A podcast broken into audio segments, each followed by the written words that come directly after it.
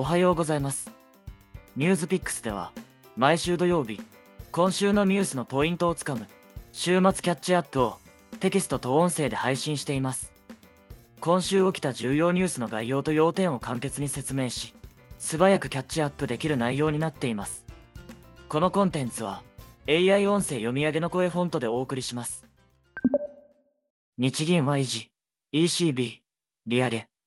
しちがつにじゅういちにち、日本とヨーロッパそれぞれの中央銀行が金融政策を決める会合を開きました。日銀は大規模な金融緩和の継続を決定。その一方で イーシービー、欧州中央銀行は政策金利を れいてんごパーセント 引き上げると決めました。利上げはにせんじゅういちねん以来です。ニュースピックスでは今回の日本とヨーロッパの動きをサクッと解説しています。ちなみに、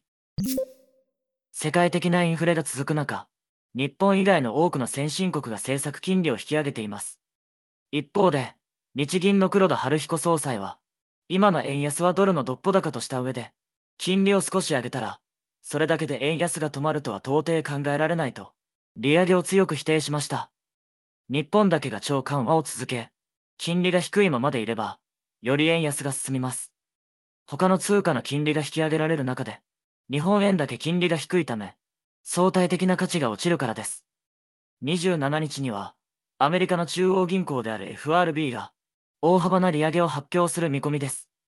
いちドルひゃくさんじゅうはちえんまで進んだ円安がどうなるか、注目が集まります。Netflix、だいにしはんきも会員減。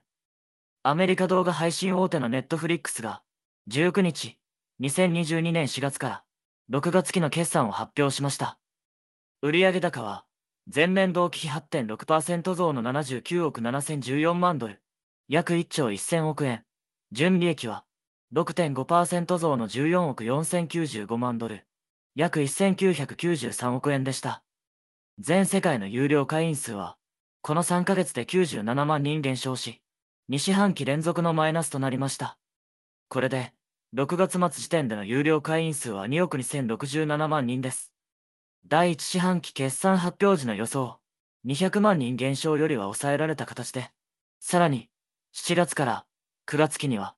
再び会員が増加する見通しも示しています。ちなみに、中長期的な視野での会員増を目指し、Netflixは、にせんにじゅうさんねん初めをめどに、低価格の広告付きプランを導入することも明らかにしました。株主への手紙では、収益拡大を再加速させるために、マネタイズを進化させ、改善することが重要な優先課題だとした上で、広告層の会員数を増やし、それに伴う広告収入を増やすには時間がかかるが、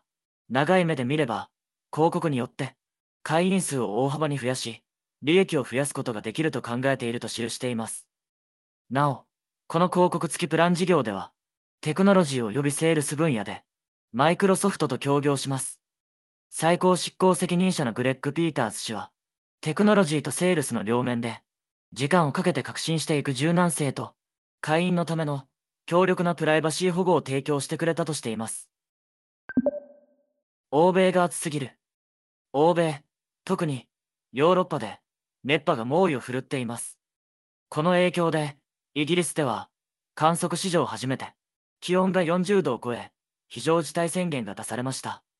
ポルトガルやスペインでは、暑さによる熱中症などで、死者がせんにん以上に。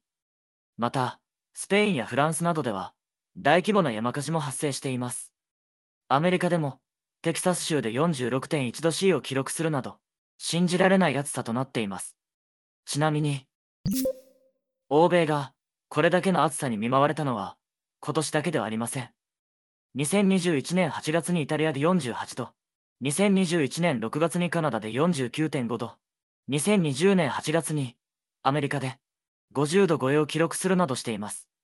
一方、アメリカのコロラド州では、にせんにじゅうねんくがつに最高さんじゅうさんどを観測した気温が、翌日には氷点下まで下がり、降雪を観測するほどの寒さに見舞われたこともありました。異常気象が増えている印象の昨今ですが、実際に異常気象は増えているのでしょうか。ニュースピックスは過去の特集で、なぜ異常気象が起こるのかをテーマに、専門家の解説を配信しています。以上、週末キャッチアップをエーアイ 音声読み上げの声フォントでお送りしました。また来週土曜日にお会いしましょう。皆さん、素敵な週末をお過ごしください。